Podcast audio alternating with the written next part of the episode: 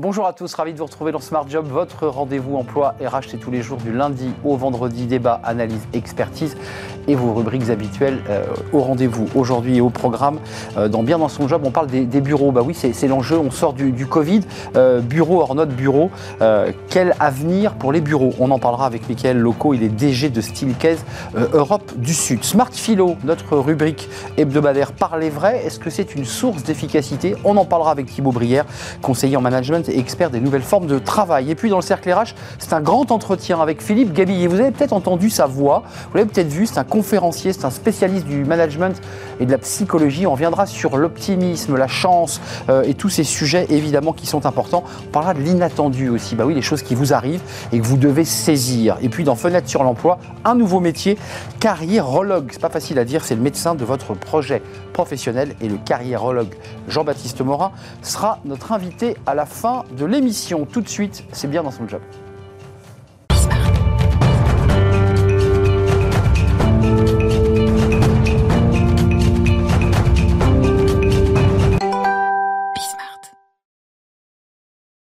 Bien dans son job, on a parlé euh, au cours des saisons précédentes du bureau, de sa place, de son utilité. Euh, Est-ce que le bureau a encore de l'avenir? On en parle avec euh, Mickaël Loco. Bonjour Mickaël. Bonjour. Vous êtes directeur général de Steelcase euh, sur l'Europe du Sud, qui comprend bah, l'Afrique et, et la France, évidemment, notamment euh, le Maghreb aussi, bien entendu. Entreprise américaine, Steelcase. Oui. Combien de collaborateurs dans le monde? euh, Un peu plus de dix mille collaborateurs dans le monde. En France, mille collaborateurs. Voilà, avec euh, des usines et un, un, un, beaucoup d'implantations industrielles et des collaborateurs répartis un peu partout sur le territoire. Alors cette question, évidemment, vous devez vous, vous attendre à ce qu'on vous la pose régulièrement. Est-ce que le bureau a encore de l'avenir? Parce qu'on a vu des travailleurs, des collaborateurs qui sont partis avec l'ordinateur à la campagne et qui bossent à distance et qui disent à leur, à leur D G, à leur R H, nous on n'a plus besoin de bureau. Il y a encore besoin de bureau? Alors, oui, il y a encore besoin de bureaux, et il y a encore besoin de bureaux pour différentes raisons, parce que ces collaborateurs qui sont partis à la campagne, il y a des certains moments où ils disent « j'aimerais bien quand même revenir parce que je me sens un peu déconnecté, je ne sais plus trop ce qui se passe dans l'entreprise », puisque mine de rien, à la machine à café, ils se racontent beaucoup plus de choses que derrière Teams mmh. ou, ou Zoom. Et les dirigeants d'entreprise font face aussi à des sujets comme la démotivation des salariés, une baisse de, une baisse de productivité sur certaines activités. On en a besoin pour se réunir de ces bureaux, pour a... se rassembler. On a besoin de, pour se réunir et aussi pour se concentrer. Il n'y a jamais eu autant, et je pense que pour beaucoup de collaborateurs, une inégalité, euh, alors si on prend euh, à Paris, mais aussi dans les grandes villes, dans les grandes métropoles, se concentrer pendant le Covid à la maison, ça n'a pas été le, le cas ça, pour tout vrai. le monde. C'est vrai, c'est vrai. Euh, donc le bureau, c'est à la fois pour se concentrer et pour socialiser. Alors Mickaël, Steelcase, ce qui est intéressant dans, dans votre modèle, dans votre business, c'est que ce n'est pas que du service. Vous ne faites pas un modèle trois D sur un ordinateur en disant on va tout refaire, on va tout refaire. Non, vous prenez la chaîne de A à Z. C'est-à-dire que vous avez des clients, puis vous leur fabriquez ces bureaux. Vous les, vous les accompagnez et vous les installez. Tout à fait. Euh, alors on accompagne les clients sur toute la chaîne de valeur. Et ce que l'on fait euh, le mieux, euh, au-delà de la fabrication et de l'installation, c'est surtout de les accompagner et les conseiller sur l'impact de travail. C'est-à-dire quand vous dessinez un bureau, quand vous réfléchissez à la manière dont vous aménagez, d'ailleurs ce studio est un, est un bon exemple, c'est pas pour rien qu'on est à cette distance. C'est vrai. On réfléchit à ces choses-là. Quand vous rentrez dans une bibliothèque, dans une église, les choses ont été aménagées pour que vous baissiez votre voix. Ça doit être pareil pour le bureau. C'est comment mmh. faire en sorte pour que les collaborateurs puissent être... Produ- ça doit être un levier de productivité. Mais il y a quand même une petite révolution, Mickaël, vous ne pouvez pas le contester, avant Covid, après Covid. C'est-à-dire que vous aviez des intuitions euh, chez Steelcase euh, où les clients disaient « ben non, j'y crois pas trop », puis le Covid, en fait, à accélérer les processus de transformation. Ça a été un formidable, une formidable accélération, en effet, et surtout une confirmation des tendances. C'est-à-dire que le bureau, aujourd'hui, ce n'est pas euh, quelque chose qui doit être statique, figé. Ça doit être un outil qui permet de faire différentes choses, notamment les cinq choses que l'on fait durant la journée. Vous avez parlé de collaborer, se concentrer, aussi socialiser, oui. apprendre et peut-être aussi se régénérer. Je pense que c'est, c'est des notions importantes. Et ça, ça ne se fait pas uniquement derrière un bureau, assis et figé. Il doit y avoir différents espaces pour ça. Donc dans les propositions que vous faites, parce que vous avez évidemment une valeur ajoutée, vous apportez une contribution, qu'est-ce que vous leur dites à vos clients? Il faut un espace quoi, où on peut s'isoler pour téléphoner, il faut aussi un espace où on puisse euh, souffler, pourquoi pas faire un peu de yoga. C'est quoi les nouveaux espaces de bureau que vous inventez là? Alors les nouveaux espaces du bureau, il y en a un qui est assez symbolique dans l'ère post-Covid. C'est le premier, c'est la place du village. C'est cet endroit où les collaborateurs puissent se retrouver, puissent euh, interagir entre eux, alors travailler, parce que en fait l'entreprise c'est finalement le seul endroit où les collaborateurs puissent expérimenter la culture d'une entreprise. Mmh. Donc si vous ne pouvez pas la ouais. toucher du doigt, la montrer, la voir, la ressentir, eh bien finalement, euh, le, le collaborateur perd le lien avec l'entreprise. Alors il y, y a deux sujets qui sont sur la table et qui, qui, qui finalement se sont accélérés pendant la, la période Covid, c'est le flex office. Alors il y a eu pas mal d'articles dans la presse spécialisée, même oui. dans la presse généraliste, mmh. où on avait des témoignages de collaborateurs qui disaient « moi j'ai, j'ai pas envie d'un flex office où je tire mon bureau, j'ai un numéro, je me connecte ». Est-ce que vous êtes sur cette ligne, vous dites après tout on va vers le flex office ou est-ce que vous vous adaptez? Comment ça se passe ça? mmh. Alors on est sur le, la ligne de « il faut que le bureau soit mieux ». Mieux qu'avant. Parce que les collaborateurs, le matin, quand ils se réveillent, ils ont le choix entre chez eux et le, euh, le, le bureau. Il faut leur offrir quelque chose de mieux. Qu'est-ce que ça veut dire mieux? La, Un des premiers changements dans ce, dans ce mieux, c'est la collaboration hybride. Aujourd'hui, il n'y a plus une seule réunion, ou très peu, où cent pour cent des personnes sont physiquement oui, présentes vrai. dans les locaux. Donc, c'est quels sont les outils que l'on doit mettre à disposition pour que les personnes puissent gérer ce, ouais. cette nouvelle manière de collaboration. Mais donc, mon flex office, vous dites c'est une, un dispositif auquel je crois, ou globalement c'est quelque chose qui va, qui va s'estomper? Moi, je, oui, on, on croit à la diversité dans les espaces. Il faut que les espaces soient divers et puissent permettre aux collaborateurs de d'avoir les bons outils et les bons endroits pour faire ce qu'ils ont à faire. Aujourd'hui, si vous, si vous, pour vous concentrer derrière votre bureau, si vous êtes en open space, vous ne pouvez pas, donc il faut avoir venir. un endroit. J'allais venir. C'est, c'est plus compliqué. Ouais. Si vous voulez euh, collaborer à distance et faire un brainstorming avec euh, trois personnes qui sont présentes et quatre personnes qui sont euh, à l'extérieur, si vous n'avez pas les bons écrans à la bonne taille, si vous n'avez pas euh, les bons outils, finalement... Ouais. Ça ne marche pas. Et qu'on puisse s'exprimer avec une voix assez forte et donc pas gêner le voisin qui est à un mètre. Parce que c'est vrai que quelqu'un qui travaille et qui, qui écoute une, une visio, c'est, c'est injouable, on ne peut pas bosser. Tout à fait. Il euh, y a les espaces aussi de détente, il y a les espaces aussi euh, tournés vers, le, vers l'écologie. J'ai vu qu'il y avait beaucoup aussi d'installations de casiers vélos. De, euh, est-ce que ça, c'était aussi une tendance dans, dans le bureau de demain, pour ne pas dire le bureau d'aujourd'hui? Alors, la vocation du bureau de demain, c'est attirer euh, les talents. Et je pense qu'aujourd'hui, on parle de grandes démissions. Les, les collaborateurs, euh, les dirigeants d'entreprise et mes, mes pairs, on, on, c'est un sujet qui leur tient à cœur. Et justement, la nouvelle génération, et c'est pas que la nouvelle génération d'ailleurs, non, c'est vrai. Tiennent, font attention au, à comment est-ce qu'ils vont, comment est-ce qu'ils vont au bureau. Est-ce que c'est par des mobilités douces? Est-ce que euh, le bureau euh, dégage moins de, moins de C O deux? Donc tout ça, c'est des sujets d'importance. Et donc la localisation du bureau, la manière dont il est aménagé euh, ben, euh, devient de plus en plus important. Et puis un tout dernier mot quand même, parce qu'il faut faire un petit cocorico, vous, vous, votre industrie n'est pas uniquement basée en France, mais vous avez des sites de production en France. C'est quand même un élément important ça quand même, c'est de fabriquer ces produits, d'avoir la main sur sa fabrication. Ouais. On a la main sur notre fabrication, tout à fait. C'est, euh, bon, alors c'est, c'est important pour plusieurs raisons. Un, pour l'emploi, mais également pour euh, le contrôle de la, de la chaîne de, de la chaîne de valeur. Et d'ailleurs, on ne pense pas juste à produire, on pense aussi à récupérer le, le mobilier, le reconditionner. Ça aussi, c'est important et ça, c'est un, un des défis de demain.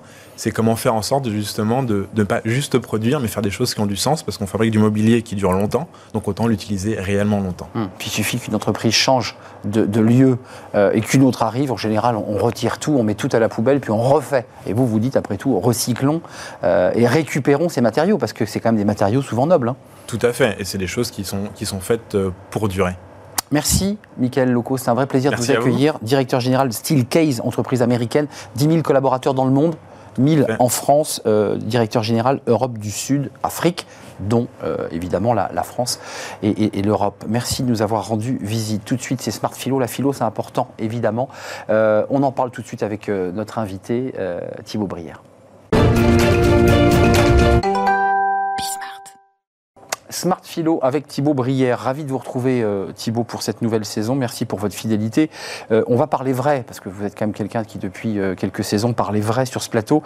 Conseiller en management et expert des nouvelles formes de, de travail, auteur de ce livre Toxic Management, sorti chez Robert Laffont. Euh, d'abord, qu'est-ce que dire les choses? Pour commencer par le début, parce que dans l'entreprise, pour le dire de manière un peu édulcorée, parfois on tourne sa langue cette fois dans, dans, dans sa bouche pour dire quelque chose, parce qu'on a l'impression qu'on va dire à la fois une bêtise, que ça va gêner le patron, que euh, c'est, c'est très difficile de parler, euh, de dire les choses dans l'entreprise.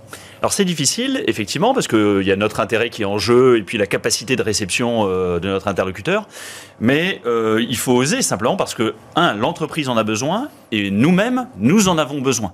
On a besoin, c'est la philosophe Simone Weil avec un W qui parle de la vertu purgative du langage. C'est-à-dire qu'on a besoin de s'exprimer, c'est bon aussi, pour réduire les risques psychosociaux. Et donc, qu'est-ce que dire les choses? Eh bien, d'abord, c'est oser aborder les, les, les sujets sensibles. les sujets sensibles. Euh, ça peut être l'alcool au travail, ça peut être les difficultés relationnelles que l'on a avec les membres de l'équipe, ça peut être le fait de reconnaître des erreurs que l'on a faites, que l'on a observées chez les uns, chez les autres. On valorise de plus en plus en entreprise euh, le fait de donner des feedbacks. Mmh, eh bien, ça c'est vrai. Allons-y. Allons-y, libérons la parole. Feedback, ça veut dire remonter de l'information en temps réel, quoi. Oui, oui, oui remonter l'information, et puis aussi c'est le fait de donner des avis, de se donner des avis mutuellement au même niveau hiérarchique, entre pairs, entre collègues. Mmh. Et donc c'est oser aborder les sujets sensibles là où d'habitude on a tendance à les mettre sous la table, à les glisser sous la table en se disant que ça va se résorber tout seul. Et en fait, la plupart du temps, ça ne se résorbe pas tout seul, au contraire, ça ne fait qu'amplifier le problème. Alors, il y a l'idée de ce que vous évoquiez de Simone Weil, la, la philosophe euh, sur la vertu purgative, et oui. puis il y a, il y a aussi euh, un, un vrai sujet euh, qui nous concerne, d'ailleurs nous aussi les journalistes, c'est briser les éléments de langage, de, de novlangue euh, qui, qui, qui ne veut absolument rien dire avec des mots comme ça qui sont un peu vidés de leur sens.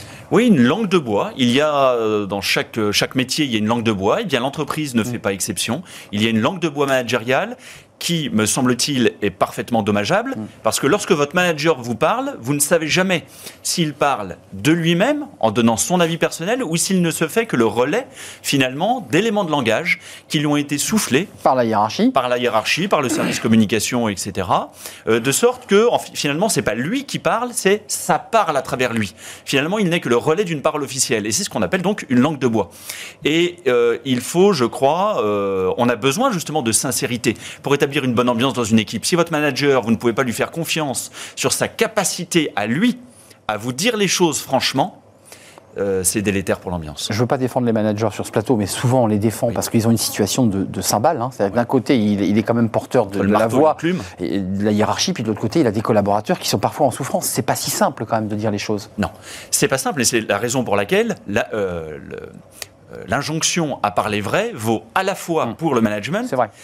mais également, voire surtout, pour les collaborateurs, qui euh, souvent se mettent davantage de bâtons dans les roues, si je puis dire, s'interdisent, s'autocensurent davantage, ouais. finalement, qu'ils euh, ne peuvent, enfin qu'ils ne devraient. Et en fait, il, il... mais là, c'est aussi quand même le rôle du manager que de parvenir à inciter les membres de son équipe à dire les choses, À, à, à requérir, lui, comme un service qu'on lui rend, le fait qu'on lui dise les choses. Parce que lui, on a besoin pour faire, pour améliorer l'existant. Euh, bien nommer les choses, appeler un chat un chat, mais est-ce qu'il y a une utilité à dire les choses ? Parce que, je, pour le dire simplement, parfois on dit « il vaut mieux rester silencieux que de s'exprimer ». C'est ce qu'on entend parfois. Parfois, il faut mieux rester dans le silence que de s'exprimer. Vous, vous dites quand même non, il faut le dire. Alors, tout dépend naturellement du contexte. Si vous avez un manager, votre expérience vous a appris qu'un tel, tel de votre collègue, un jour, a dit les choses et... il a disparu de l'organigramme, bah oui. naturellement. Euh, il est logique que vous étiez en retrait, qu'on soit à minima hésitant. Donc ça, je le comprends très bien. Mais là, le, le, le, le problème, là, c'est le manager. Euh, en revanche... Mais ça euh, renvoie, excusez-moi, avec oui. la notion de lanceur d'alerte, parce qu'il nous reste un petit peu moins de trois minutes. Oui. Il y a les mots de feedback, oui. je dirais, très, très entrepreneuriaux et corporate. Puis il y a des choses plus graves. Oui. Le fait de s'exprimer pour dire des choses graves de l'entreprise. L'organisation en a besoin. Euh, il faut briser l'omerta professionnelle parce que l'entreprise a tout intérêt à ce que ses salariés, ses collaborateurs parlent vrai. Et ça, ça veut dire améliorer les mécanismes de whistleblowing, c'est-à-dire de lanceur d'alerte, pour faire en sorte que de, de, de diminuer le risque de réputation de l'entreprise. Oui. Et euh, le premier septembre deux mille vingt-deux, Euh, entre en application, il y a, il y a des, des décrets d'application d'une loi qui a été votée il y a oui. quelques mois, qui fait rentrer dans le champ des lanceurs d'alerte, de, des lanceurs d'alerte les dérives managériales. C'est-à-dire que oh, jusqu'à aujourd'hui, les lanceurs d'alerte ne devaient être que dans le domaine environnemental ou le domaine sanitaire, oui. et maintenant... Ou financier. Les, ou financier, et les, les, effectivement, avec U B S, et, euh, notamment... Euh, et aujourd'hui, euh, donc les entreprises sont davantage en risque parce que les salariés euh, percevant euh, du harcèlement moral, euh, du harcèlement moral peuvent, peuvent maintenant se prévaloir du statut protecteur de lanceur d'alerte, de sorte que l'entreprise a tout intérêt à faire en sorte que euh, petit à petit euh, les, les, les gens disent les choses, qu'il y ait des process exprès pour cela, sans quoi, eh bien, ce, cette personne qui ne sera pas entendue en interne va aller en parler à l'extérieur. Euh, il y a quand même, pour conclure, l'idée, parce que ceux qui nous regardent se disent « bon, tout ça c'est bien beau, euh, c'est théorique, euh, bien sûr que j'ai envie de dire les choses ». Comment on les dit, ces choses ? Parce qu'il y a quand même aussi la forme, la manière dont on s'exprime, l'agressivité, le, l'espèce de... qui donne l'impression que le manager est agressé. Comment on doit les dire, ces choses ? Alors c'est fondamental, effectivement, il faut euh, dire les choses, alors d'abord sans détour, avec la manière. Mais donc là, il y a des formations, je crois, véritablement. Il faut accompagner les gens à être formés, à dire les choses avec la manière, formés à la prise de parole en public, parce qu'il y a des personnes également qui ne sont pas à l'aise de s'exprimer euh, éventuellement en public lors, lors de leur réunion d'équipementiel. Bien sûr. Mais également former euh, les managers. Eh bien, enfin, pour vous répondre directement, en fait, ça s'apprend par l'accoutumance, c'est par la pratique. Plus on aura, lors de la réunion euh, opérationnelle mensuelle par exemple, l'habitude de se dire les choses entre collègues, plus on apprendra à, à, les, dire, à les dire avec la manière. Et puis il y a également le non-verbal. Mmh.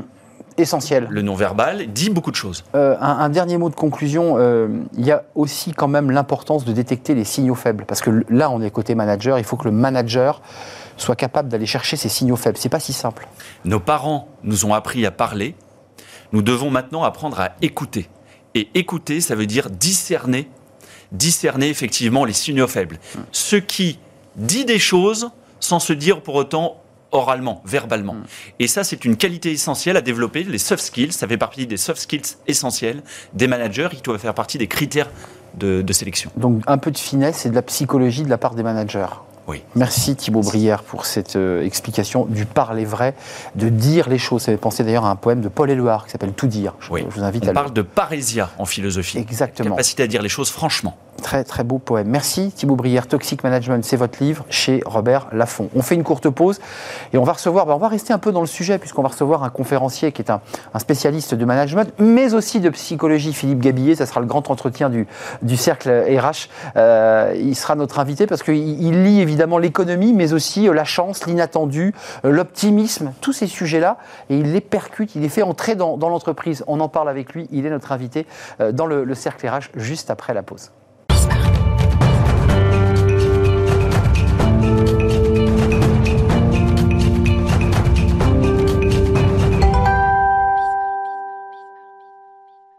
Le Cercle R H, aujourd'hui, un grand entretien avec Philippe Gabilliet. Vous l'avez peut-être entendu, vous avez peut-être participé à l'une de ses conférences ou vous l'avez entendu sur, sur Internet. Merci Philippe Gabilliet d'avoir répondu à notre invitation. Merci, je suis ravi d'être là. Vous êtes un homme très occupé, vous êtes un conférencier, on y reviendra, professeur de psychologie et de management à l'E S C P Business School. Euh, et vous parlez de l'optimisme, de la chance, de l'inattendu. On va parler de l'inattendu en particulier, c'est votre dernier livre, L'art de se laisser surprendre. D'abord, euh, un petit mot sur vous. Quand même, parce que moi je vous ai écouté dans une conférence, donc au dehors et au-delà d'un, d'un plateau de télévision, j'ai trouvé ça à la fois passionnant, drôle, déroutant, et autour de moi il n'y avait que des D R H, de très grandes entreprises. Et quand j'ai, vous avez terminé cette conférence, que vous illustrez d'ailleurs par des, des petites animations souvent très très drôles, et vos livres sont parfois aussi euh, comme ça truffés de drôleries, je me suis dit mais... Qu'est-ce qu'ils en gardent, ces D R H ? Qu'est-ce que vous leur apportez ? qu'est-ce, que, qu'est-ce qui fait que quand ils remontent dans leur voiture, ils ont été transformés, selon vous ? Alors, si, moi, je, je pense vraiment que le, c'est la grande différence qu'il y a d'ailleurs entre un formateur ou un prof, ce que, que je suis parfois, hein, et, vous l'êtes, et, hein. et, voilà, et un conférencier. Un prof, dans le fond, ou un, ou un consultant, c'est quelqu'un qui est là pour apporter un contenu, avec beaucoup de, beaucoup de contenu, si possible avec un, un petit peu d'impact quand même, pour que ça marque les mémoires. Alors que le conférencier, c'est le contraire. On est là pour apporter d'abord de l'impact, et pour moi, là, j'ai réussi mon coup si, euh, j'allais dire, dans les, dans les heures qui suivent, celui ou celle qui a écouté ce que j'ai raconté, il a dit, bah, tiens, j'ai noté un petit truc, où je vais en, enregistrer sur mon téléphone, il a dit un truc là, on va creuser, on va, on va, il a parlé de ça, on, on va... Hop, voilà. on, c'est, on prend voilà, quelque une chose. Une espèce de moment, il y a un momentum, on va dire, une espèce de fenêtre de tir qui se fait dans la tête des gens, et ça passe ou pas. Mais comme je suis assez présent sur les réseaux, tout ça, ça repassera à un autre moment. Hmm. Je ne me fais pas, je me fais pas de soucis. Euh, je précise quand même, c'est intéressant, alors ça paraît anecdotique, mais vous êtes le, le porte-parole de la Ligue des optimistes de France. Euh, vrai, je l'ai longtemps été, je, suis, non, je suis le vice-président. Vice-président, vous êtes monté vice- en grade. Voilà. C'est mon... quoi la Ligue des optimistes ? C'est une, une initiative belge, euh, y a qui a, il y a maintenant plus, plus de dix ans. Euh, ça existait en Europe du Nord. Et ils ont voulu créer ça en France. Et on a eu la chance d'avoir à l'époque tout un tas de, de, d'intellectuels, euh, dont Jean d'Ormesson, Éric Orsena, Éric Manouki, que vous citez dans votre livre, voilà, qui ont dit bah, pourquoi pas. On a eu une présidente d'ailleurs pendant plusieurs années, France Rock aussi. Mm. Aujourd'hui, c'est Thierry Sossé qui est le, oui. le président de cette ligue. Et on, on a euh, progressivement euh, développé ça via une newsletter, quarante-six mille abonnés maintenant. C'est quoi, c'est un état d'esprit? On se dit, on oui. est tous optimistes, on se tient la main. C'est quoi l'optimisme? Ah non, le, on, est, on est vraiment sur une, une, une méthode, c'est presque une, une méthodologie. C'est, ça n'a rien à voir avec le, les traits de caractère, parce que traits de caractère ouais. optimiste, il y en a qui le sont, il y en a qui ne le sont pas. Bah oui. Pas d'importance. Non, non, l'optimisme, c'est vraiment euh, comment apprendre collectivement, dans une société qui est dure, qui est compliquée, comment apprendre à, à optimiser la réalité. Comment mettre la réalité, aussi dure soit-elle, sous tension positive. C'est-à-dire, quand il nous arrive des pépins, ça ne sert à rien de dire « Oh mon Dieu, pourquoi moi encore, c'est affreux ». La seule façon de s'en sortir, c'est de dire « J'aurais préféré que ça ne se passe pas comme ça, mais c'est arrivé, donc maintenant, qu'est-ce qu'on va essayer d'en faire ?» Donc on est vraiment dans une logique d'optimisation de, de la réalité. Euh, et puis vous êtes aussi président honoraire de l'Association internationale des optimistes sans frontières. Voilà, qui faisait partie aussi de, de, de, de, de l'affaire belge de départ. C'est ça. Je, je l'ai été que deux ans. Euh, un mot, parce qu'on vous associe management et psychologie, on voit qu'il y a quand même chez vous, euh, même dans vos conférences, il y a beaucoup de psychologie, il y a beaucoup... Et ça, c'est un travail, on va en parler, mais... Vous êtes passé par l'entreprise. J'ai vu dans votre parcours. Vous ah oui, avez moi fait... j'ai été, j'ai été, en plus, j'ai, j'ai démarré. C N P Assurance. Euh... J'ai été à la C N P, j'ai été dans le conseil, j'ai été élu dans une fédération professionnelle qui était les dirigeants commerciaux de France pendant plusieurs années. Euh, et de toute façon, j'ai toujours travaillé avec des dirigeants, ne serait-ce qu'à travers, par exemple, des interventions au sein de l'A P M, oui. euh, de, de clubs de dirigeants comme Germe ou autres.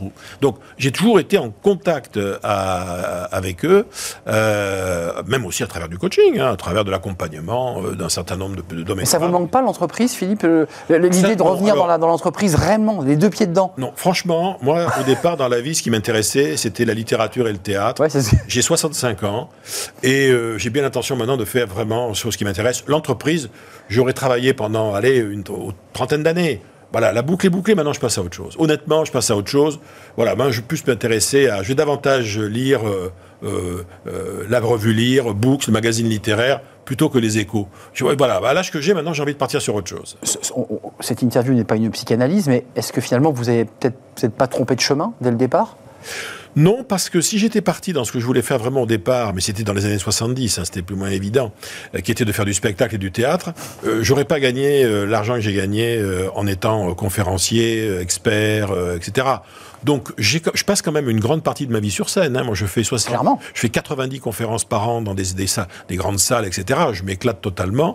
Euh, ouais, vous retrouvez et, finalement votre... Et j'ai bien l'intention maintenant, une fois que je vais être, que je serai retraité, je vais me, me remettre, j'ai plusieurs projets d'ailleurs, euh, au théâtre, parce que j'ai envie de, de, de tenter ça tant que je suis encore en pleine forme. Et on sent que vous me, aimez la je vais scène. Me lancer, oui, oui, je vais me lancer là-dedans, parce que ça, ça, ça, ça m'intéresse. En relation avec les thématiques, oui, l'optimisme, ah, oui. la chance, le, le, le, le changement de vie, je pense que j'aimerais bien créer quelque chose autour de l'optimisme, peut-être aussi sur le changement de vie. J'ai deux projets là, dont je ne peux pas dire grand-chose pour l'instant, parce qu'il ne s'est pas assez avancé, mais euh, sur, la, la, sur deux mille vingt-trois, oui, en écriture, sur deux mille vingt-trois, euh, qui me, qui me motive énormément. Voilà. Donc, vous nous dites sur ce plateau que euh, passage de l'entreprise, conférence, passion de communiquer, de transmettre, puis là, vous êtes en train de basculer, de changer de vie, en fait, là. C'est oui. ce que vous nous dites. Ah, oui, oui. Bah, oui, parce que à partir du moment où je ne fais plus trop de cours, parce que, voilà, il euh, faut savoir passer à autre chose, euh, moi, d'une façon générale, je sais faire que deux choses dans la vie, hein, je sais écrire et parler. Donc, il faut bien que je gagne ma vie et que je continue avec ça. Hein. Donc, je vais continuer à écrire, peut-être d'autres choses, je ferai encore quelques essais. J'ai un projet, par exemple, qui, pour moi, va être tout à fait nouveau, qui me fait sortir de ma zone de confort, c'est que je vais écrire en fait euh, un livre, mon prochain livre, ça sera avec une de mes enfants. C'est ça, avec votre ma fille. fille hein. Avec ma fille aînée, ouais. absolument, et je, qui sera d'ailleurs en premier auteur, et donc là, il va falloir que j'apprenne la, euh, comment est-ce qu'on appelle, la, la position basse exact. Pour lui laisser l'espace nécessaire. Je pense que ça va être une, une très belle expérience entre un père et sa fille. Revenons à la fois à votre livre et à l'actualité, parce que mmh. vous l'observez, vous la commentez d'ailleurs sur scène, puisque vous avez raison, c'est un, un vrai jeu scénique que vous faites en, en conférence. On a un président de la République qui nous dit des, du sang et des larmes, globalement, en, confé- en, en Conseil des ministres, qui nous dit « Attendez, ça va être terrible ». On a une première ministre qui dit bon, « On va taxer les super-profits ». Elle nous dit euh, hier qu'on ben, va peut-être manquer de, de carburant et de gaz pour les entreprises.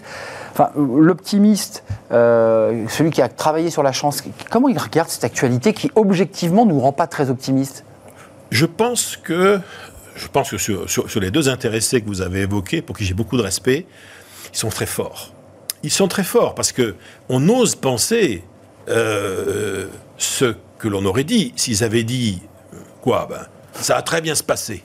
Vous en faites pas, mais vous allez voir euh, Vladimir, on va le rouler dans la farine, mais ça va être formidable. L'énergie, vous en faites pas, c'est un problème d'organisation. La logistique suivra. Bon. Et s'ils avaient dit, on ne sait pas, on attend, on observe, C'était une... Il vaut mieux dire carrément, mettre bi... le, le, le réel sous tension négative, hein, et dire aux gens, ça va très mal se passer, attention, ça va être compliqué, parce que dans le fond, on est dans cette situation très paradoxale où on n'est jamais à l'abri d'une bonne surprise. C'est-à-dire que si par hasard, en fait, on trouve des solutions et que ça se passe pas mal, on dit, voyez, voilà, on, a, on, a, on vous avait annoncé le pire, ben, on, le pire n'est jamais certain, on a réussi à faire. Donc, je pense que c'est plutôt malin, et sincèrement, je crois que je ne crois pas non plus enfin, qu'il y a une partie de la population qui est véritablement en inconfort et en souffrance, c'est incontestable. Bon. Par ailleurs, après, on va avoir des doutes. Euh, tout ce qui est classe moyenne, classe moyenne supérieure, il y a du doute. Il y a, bon, est-ce que, est-ce que vraiment les gens sont moins partis en vacances? Est-ce que ça mmh. consomme moins? Ben, les gens vous disent, je vais vous rendre compte, on a un problème, il n'y a plus de moutarde. Oh, il n'y a plus de moutarde. Ah ben mon pauvre, ma pauvre dame, alors je comprends, dites donc, c'est compliqué. Bah avec les frites, hein, c'est quand même pas mauvais. Voilà. Ouais. Et puis j'avais, je suis en train de refaire mon appartement, mais vous savez que les, les, les, les artisans, ils m'ont, ils m'ont planté trois fois le devis, ils me l'ont augmenté. Enfin, c'est, vous trouvez que c'est un peu... Beaucoup, de, beaucoup plus de gens que l'on croit. Ouais. Et ça ne... Il faut vraiment mettre de côté ceux qui sont en difficulté et en souffrance, et puis ceux, je dirais, euh, et celles... qui, en fait, encore aujourd'hui, continue à avoir des marges de manœuvre. Parce que tout le problème, en fait, il est là. On vit dans une société où il y a fondamentalement deux types d'acteurs. Il y a des gens qui ont les capacités et les marges de manœuvre, même si parfois elles sont plus tendues, et il y a malheureusement ceux qui sont en déficit de capacité et de marge de manœuvre, et qui sont dans un sentiment d'impuissance. Et qui subissent. Et le sentiment d'impuissance débouche presque automatiquement, au pire, sur la tristesse, au mieux sur euh, la colère, quoi. Donc, euh, voilà. Dans votre livre, il y a deux petites phrases qui peuvent nous redonner le sourire dans ce contexte particulier, même si vous, vous, vous le relativisez, parce que c'est ce que vous dites, il faut relativiser aussi le, tout le bonheur du monde et dans l'inattendu, vous évoquiez Jean d'Ormesson. C'était Jean qui disait, Jean d'Ormesson qui disait ça, absolument. Une très jolie phrase. Puis, celle qui me donne le sourire, euh, j'ai bien l'intention de vivre éternellement, et jusqu'ici, tout se passe comme prévu, c'est Woody Allen qui est réalisateur de ce film. Woody Allen, oui, qui, qui avait, qui avait ça, dit ça. Ça, elle vous colle bien, cette phrase. Quand on vous oui. entend en conférence, vous avez un peu ce style, un peu oui, tout à fait, euh, de Woody que, Allen. Euh, en plus, l'aspect... En recul. Euh, un peu en recul sur les choses. Et que, en fait, ce qu'il nous dit, c'est que la vie, la vie en tant que telle, quand on la regarde en toute objectivité, c'est quelque chose de tragique. On disparaîtra tous, les gens qu'on aime disparaîtront, et tout ce qu'on aura fait dans notre vie de, de, de, tombera dans l'oubli. Donc, à partir du moment où cette vie est tragique, il n'y a qu'une seule alternative au quotidien, c'est la joie de vivre. Et, et sinon pour soi, au moins pour les autres. En dehors de... Même quand les choses sont compliquées, moi je, je pense toujours à ce film à la fois terrible mais très beau, euh, qui est La vie est belle. Oui, bien sûr. Et, magnifique où, film. Voilà. Quand tout, quand tout est perdu, et, et c'est, je, je cite souvent Jean Dutour, qui disait quand la situation est désespérée, il se peut que la seule sagesse soit l'optimisme aveugle. Parce que, mmh. dans le fond, je, euh, qu'est-ce que ça avance? La prise de conscience du tragique et se rendre compte que tout est fichu, qu'est-ce que ça... À quoi ça avance? Non, ça tue le peu d'énergie vitale qui reste et le peu d'espoir qui reste. Oui, je suis assez d'accord avec vous. Euh, vous. Vous évoquez, dans les livres précédents, mais c'est repris aussi dans la pensée de l'inattendu, vous dites, d'une manière un peu caricaturale, simple, enfin je simplifie, il faut savoir saisir l'opportunité qui passe devant vous. Vous dites, il y a trois étapes. Oui. Il faut d'abord attraper l'opportunité, puis ensuite, il faut y aller. Euh, c'est, c'est, c'est essentiel dans le monde oui, dans lequel, alors, qui bouge tout le temps. C'est assez essentiel, en plus, pour toute la thématique de l'opportunité, dans le monde de l'entrepreneuriat, bah oui. euh, dans le monde de, euh, de, de, de, de, de, des carrières, le monde du travail, on en parle beaucoup. En revanche, il y a une, une partie qu'on a un peu tendance à oublier, c'est qu'il y a euh, euh, repérer l'opportunité pour la saisir, bon, mais il y a une espèce de phase zéro à laquelle on ne pense pas assez, c'est déjà soi-même de se poser comme opportunité. Et moi, je, je suis totalement convaincu que la meilleure façon de rencontrer des opportunités dans la vie, de toute nature, c'est déjà d'en être une soi-même. C'est-à-dire que se poser la question, pourquoi est-ce que celui ou celle qui me rencontre aujourd'hui, par hasard, pour la première fois, dans ma vie privée ou dans ma vie professionnelle, pourquoi est-ce que c'est son jour de chance et il ne le sait pas encore? Donc, dans quelle mesure est-ce que je suis, moi, un homme ou une femme, qui va, à travers ce qu'il sait ou elle sait faire, ça, ça, je vais représenter moi-même une opportunité pour, euh, pour autrui. Et moi, j'avais, c'était Donc, il faut mes... être ouvert, quand même. Oui, oui, mais moi, j'avais un de mes vieux maîtres qui s'appelait Pierre Doré, qui a été le refondateur de l'I C G dans les années soixante-dix, mmh. qui disait cette phrase merveilleuse, il disait la, la meilleure façon pour atteindre ses objectifs dans la vie, c'est toujours d'aider ceux dont on a besoin à atteindre les leurs. C'est-à-dire que dès l'instant où je me positionne, moi, en tant que euh, je veux dire, apporteur de valeur pour autrui, sans d'ailleurs chercher quoi que ce soit en retour au départ, simplement je sème des graines de réciprocité et mécaniquement, ça, c'est important. mécaniquement, il y en a tôt ou tard qui germeront. Après, à côté de ça, on sera déçu, on sera trahi, on pourra échouer. Bah, ça s'appelle la vraie vie. Mais mmh. à force d'être celui ou celle qui aide les autres à réussir, qui est une opportunité pour autrui, les mécaniques de réciprocité se mettent en marche. Euh, j'ai, j'ai vu que vous étiez, alors au-delà de, de, des révélations que vous nous faites, des pièces de théâtre, de votre envie aussi de remonter sur scène d'une autre manière, vous avez fait beaucoup de, de recherches sur le leadership positif et sur la stratégie mentale de la réussite. Euh, j'ai le sentiment chez vous, en tout cas dans votre façon de penser, que la psychologie, que le cerveau est le moteur de notre réussite. Oui, en tout cas, oui. Euh, moi, de mon côté, j'étais toujours... On dit toujours que dans les profs, de, dans, les profs dans les écoles de, de management... Que vous cassez a... un peu hein, dans vos conférences, le, pour le prof de management, enfin ceux qui savent un peu tout, qui, oui, qui prophétisent. Oui, parce, parce que, dans le fond, il faut, moi, je me méfie beaucoup euh, des, des, des injonctions comme ça, euh, euh, sans, sans preuve. Euh, moi, je peux dire, je peux parler de, du positif et du bonheur, parce que euh, j'ai toujours essayé de donner l'exemple, comme disait Voltaire. Hein. Voilà, donc ça, je peux en parler. Après, comment réussir une entreprise? Je, je, je sais ce qu'on dit, ce qu'on raconte, et je pense que c'est en partie vrai, mais parfois c'est pas si simple. Donc il y a une part de mystère, enfin, vous révélez oui. l'idée qu'en fait, bon, il y a des théories, puis il y a une forme, petite forme de oui, mystère aussi. Il y a, il y a surtout une part de non prévisible, ce qui est d'ailleurs un, un des thèmes de, de l'ouvrage. La caractéristique de la pensée managériale et de la pensée de gestion en général, c'est qu'elle est fondée sur la rationalité, sur la planification. Ce qui en soi est, est, tient la route, quoi. Si ce n'est que ah oui. n'importe quel entrepreneur euh, vous confirmera, il vous dira ah, la plus grande surprise que puisse vous faire un plan d'action, c'est de se dérouler comme prévu, quoi, parce que... Bah, surtout en période Covid. Surtout en période bah Covid. Oui, nous, on a, on a été surpris partout. On a été surpris par le virus, on a été surpris par la façon dont ça a été géré au niveau politique, après on a été surpris euh, euh, par Vladimir, euh, là on a été surpris par les incendies, maintenant on est surpris par l'inflation, euh, même les, les, grands, les grands ministres nous disent, bon, elle va pas durer, ceci, cela, puis tout compte fait, ça perdure. Mais la caractéristique du monde réel, c'est qu'il n'est fait quasiment que d'aléas. Et, et c'est la raison d'ailleurs pour laquelle il faut, avoir faire des, faut faire des plans. Parce que si on n'avait pas de plan, qu'est-ce qu'on ferait avec l'aléa ? Là, là, on serait vraiment désarmé. Mais il faut accepter que l'inattendu soit la règle. En fait, vous nous dites, il faut faire des plans qui ne servent pas à grand-chose, parce que globalement, au bout de quinze jours, ils sont, ils sont caducs. On l'a vu pendant le Covid. Hein. Les, les plans financiers, ils étaient revus tous les jours. Euh, et en même temps, ils nous sont utiles quand oui, même. C'est donc pour ça que je dis que pour moi, la planification, aujourd'hui, à notre époque, c'est le contraire de la religion. C'est-à-dire qu'il euh, vaut mieux être euh, pratiquant, mais pas croyant. Voilà, euh, c'est, je, je, je fais un plan parce que c'est nécessaire, ça va me permettre de... Mais il ne faut pas que je commence à me euh, raconter que ça va se passer comme prévu, parce que je, voilà, euh, seul l'inconfort rend vigilant quand même. Hein. Juste un mot, parce que, encore une fois, peut-être que c'est, c'est, c'est loin de vos sujets actuels, mais euh, éloge de l'inattendu, l'art de se laisser surprendre, on est quand même un peu surpris, là, depuis presque six mois en sortie de Covid, de voir la situation pénurique de l'emploi. Et là, je me tourne vers celui qui fait de la psychologie. Qu'est-ce qui se passe dans le cerveau des, des collaborateurs ? On entend des collaborateurs qui disent « je veux plus y aller euh, »,« je, je, je, je veux plus vivre ici »,« je veux pas reprendre le boulot »,« j'aime plus mon travail ». Qu'est-ce qui se passe ? Il y a eu une, il y a eu une. Bon, d'abord, je pense qu'on est aussi, il y a une raison aussi euh, un peu peut-être démographique, c'est que arrive véritablement maintenant dans le cœur du monde du travail. Euh, je pense à des gens qui ont en, entre vingt-cinq et trente-cinq ans, ouais. des gens qui sont les gens d'une génération qui ont vu littéralement leurs parents non pas se tuer, parce qu'on ne se tuait pas, mais souffrir ouais. Suser, au travail, suser. S'ennuyer. Mmh. Et, euh, ah oui. et l'ennui, c'est un truc terrible. Euh, beaucoup de D R H, par exemple, me disent, mais c'est la première fois qu'on voit sous une si grande échelle des gens de qualité, ils décident de s'en aller, ça peut arriver, mais d'habitude ils disaient, ben, je suis pas assez payé, euh, le poste me convient plus. Là, c'est pas ça. Euh, ouais. Là, c'est je m'ennuie, j'apprends plus rien. Donc, navré, désolé, au revoir, merci pour tout.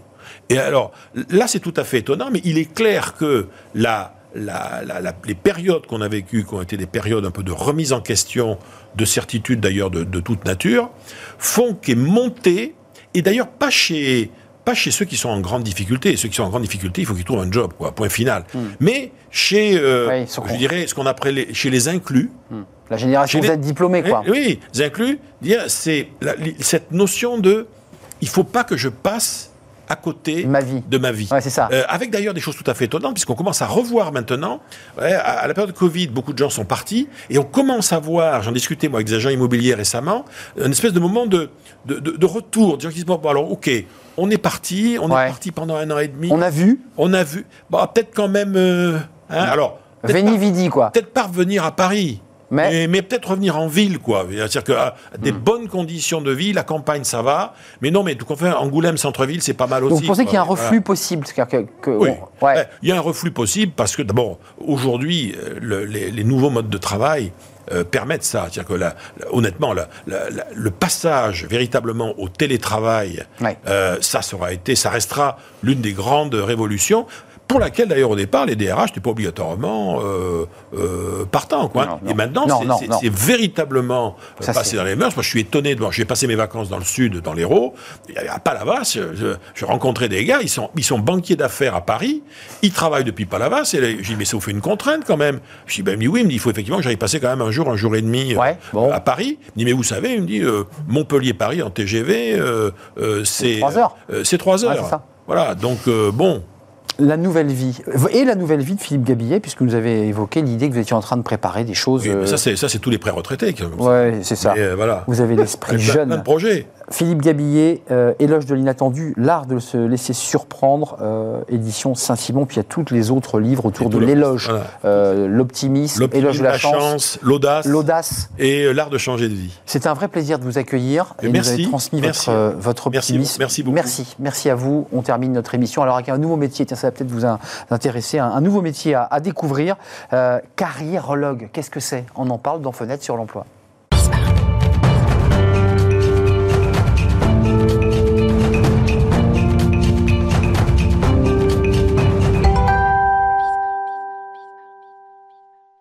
Fenêtre sur l'emploi avec un, un nouveau métier et un nouveau mot, je, je, je ne vous cache pas que je l'ai découvert, carriérologue, qu'est-ce que c'est donc ? On en parle justement avec Jean-Baptiste Morin. Bonjour Jean-Baptiste. Bonjour. Alors vous êtes carriérologue, carriérologue oui. euh, et fondateur de la méthode Behave. Euh, d'abord, juste avant que vous nous expliquiez ce, ce mot qui existe depuis les années soixante-dix. Hein, oui, bah, c'est ce que j'ai identifié. Oui. Euh, et donc vous êtes carriérologue en titre, euh, vous êtes ingénieur à l'origine, qu'est-ce qui fait que euh, ingénieur chargé d'un, d'un cabinet international sur le financement de l'innovation, vous vous retrouvez aujourd'hui à, à, à diriger Behave. Racontez-moi, qu'est-ce qui s'est passé dans votre vie ? Le storytelling. Bah oui, qu'est-ce qui euh, s'est passé ? Ce qui s'est passé, alors le, le, le vrai fondement, c'est presque, ça a été mon mariage. Ah. À l'issue duquel on a décidé avec ma femme de partir euh, via une O N G en tant que professeur d'université en Indonésie. C'est ça. Et c'est là où j'ai eu un déclic sur la pédagogie. Euh, qui ensuite, euh, ça, ça a germé, ça a mûri et j'ai découvert une appétence très prononcée pour l'orientation professionnelle et, la, et l'employabilité de, d'individus. Carriérologue, vous, vous, vous me l'avez dit, c'est vous qui, qui portez... Ces... Je ne voulais pas euh, avoir créé une entreprise de bilan de compétences, il y en a plein, je voulais proposer autre chose. C'est quoi carriérologue exactement ? Quand vous avez mal aux dents, vous allez voir un dentiste. Quand vous avez mal au dos, vous allez voir un ostéopathe. Quand vous avez un, un problème aux yeux, vous allez voir un ophtalmologue. Quand vous avez un problème dans votre vie professionnelle, un manque de sens, un épuisement, un ennui, un essoufflement, que sais-je, vous allez voir un carriérologue. Un carriéro... La carriérologie, qu'est-ce que c'est ? C'est une discipline qui vise à faire émerger de tout parcours de vie l'identité professionnelle d'une personne. Alors qu'est-ce que c'est que l'identité professionnelle ? C'est l'ensemble des contextes professionnels dans lesquels il est bon qu'une personne soit, bon pour elle-même et bon pour les bénéficiaires directs et indirects. Ce qui n'est donc pas toujours le cas, c'est-à-dire que c'est l'idée d'être centré entre ce qu'on est et... et c'est, c'est ça, hein. Exactement. Et donc, euh, on pousse la porte de Behave, visio évidemment, à distance, vous travaillez dans toute la en France, présentiel. Ou en présentiel, et là on dépose sur la table, au carriérologue, bah, euh, ces mots. C'est quoi les M A U X oui. et ces mots, à travers des mots oui, aussi, tout à fait. C'est quoi les, les mots M A U X des, des collaborateurs que vous accompagnez ? Eh bien, euh, cette sensation de, d'être à côté de la plaque ou de... Bon, on en parle beaucoup en ce moment, le Covid a probablement catalysé ces sujets-là. Euh, j'ai plus de sens, à quoi bon tout ça euh, je comprends pas ce qui se passe. Ou... Cette sensation, c'est assez facile de se rendre compte. En général, le corps nous dit des choses quand ça va pas. Bien sûr. Euh, ah, alors, mots, mal de dos, mal de tête, euh, par exemple, mal de ventre. Euh, ces mots, c'est euh, cette sensation de ne pas être au bon endroit, au bon moment, et de, et de passer à côté, d'être transparent, ce genre de sujet. Mais on, on évoquait tout à l'heure avec Philippe Gabilliet la notion de psychologie au sein de l'entreprise, mais là, quand même, il y a une grande part de psychologie, ah bah oui, bien sûr, d'écoute, oui. d'attention, ah oui. pour essayer quoi ? Ensuite, des accompagner euh, vers le bon chemin, c'est bien Exactement. Ça ? Exactement. En fait, le, le, l'idée, c'est de comprendre quand il y a un, un mal ou des maux, euh, de comprendre quels aspects de la personnalité de la personne sont insuffisamment nourris, au point que sur plusieurs mois, années, décennies, ça dépend des gens, bah, y a quelque chose qui s'exprime. C'est pour moi tout simplement l'indicateur que des aspects de la personne sont insuffisamment sollicités dans la vie professionnelle. Donc il faut juste trouver les métiers qui sollicitent ces aspects de personnalité qui sont prégnants chez la personne. D'un point de vue technique, Behave, euh, votre méthodologie de carriérologue, c'est quoi ? Ça prend combien de temps ? Je pousse la porte, euh, je ne me sens pas euh, bien. Pour des, des particuliers, c'est le bilan de compétences. Donc ça, ça rentre dans le cadre posé par l'État français sur le bilan de compétences. C'est euh, globalement sept séances, euh, en, en moyenne deux heures chacune. Donc en moyenne, c'est en, entre deux, deux mois et demi et quatre mois, le temps euh, de faire ce processus d'introspection. réflexion sur eux. Et vous, qu'est-ce que, qu'est-ce que vous avez le sentiment, à travers votre parcours professionnel, à travers votre histoire d'ingénieur, euh, qu'est-ce que vous avez le sentiment d'apporter en plus ? Bah, je dirais que c'est le modèle en fait, que j'ai créé il y a cinq ans, ce modèle d'orientation et de gestion de carrière qui s'appelle Behave. C'est, c'est, de là que tout, c'est de là que tout est parti. Euh, je ne sais pas si vous souhaitez que je rentre dans le... Mais dans fondamental, le vous avez créé une méthodologie oui. en fait. En Comment fait, ça fonctionne ? Bah, en fait, le point de départ, donc déjà étymologiquement, euh, behave, c'est le, le, le mot anglais, l'infinitif, qui veut dire se comporter. Donc en fait, mon attention s'est portée il y a cinq ans sur ce mot se comporter, en identifiant que dans un recrutement, en fin de compte, c'est l'aboutissement d'un processus de confiance. Et la confiance, qu'on le veuille ou non, ça passe par le comportement. À tout, à tout instant, vous vous comportez, que vous le vouliez ou non, vous vous comportez. L'enjeu, c'est de créer un climat dans un contexte large de recrutement qui va créer de la confiance, et non pas de la méfiance ou pire de la défiance. Et donc, euh, ce mot comportement, euh, je m'arrête net dessus. J'étais en Asie à ce moment-là, donc je réfléchissais beaucoup en anglais. Behave. Je m'arrête net sur ce mot-là. Je fais quelques recherches étymologiques pour essayer de comprendre l'histoire de ce mot-là. Est-ce que, par exemple, behave sur plusieurs siècles, c'est la rencontre du verbe être et du verbe avoir, to be et to have ? Bah oui. Eh bien, aussi surprenant que ça puisse paraître, il semblerait que ce ne soit pas le cas. Je me suis dit, mais ce n'est pas possible, c'est une autre étymologie. Et je me suis, j'ai, ça a été la force de l'évidence. Donc, vous avez creusé ce mot, en fait, pour... Euh... J'ai observé ce mot en me disant, mais c'est marrant, parce que si on, on sépare les deux premières lettres et les quatre dernières, on bah a oui. quand même être et avoir. Bah oui. Et donc, cette intuition que j'ai eue, c'est de se dire que pour qu'une personne ait un comportement aligné dans un recrutement ou dans l'exercice de son, de son travail, si cette personne permet... peut bien comprendre qui elle est, to be, sa personnalité, son tempérament, son caractère, ses qualités singulières. Donc ça, c'est un premier cercle, le cercle be. Et euh, identifier, et cartographier les compétences qu'elle a, une expertise technique qu'elle a acquise, donc le, qu'elle a avec elle, qu'elle peut mobiliser. Les deux ne formant plus qu'un. La rencontre des deux, cette zone d'intersection entre le be et le have, je l'appelle la zone de responsabilité. Et mon intuition, c'est que cette zone, elle n'est vide pour personne.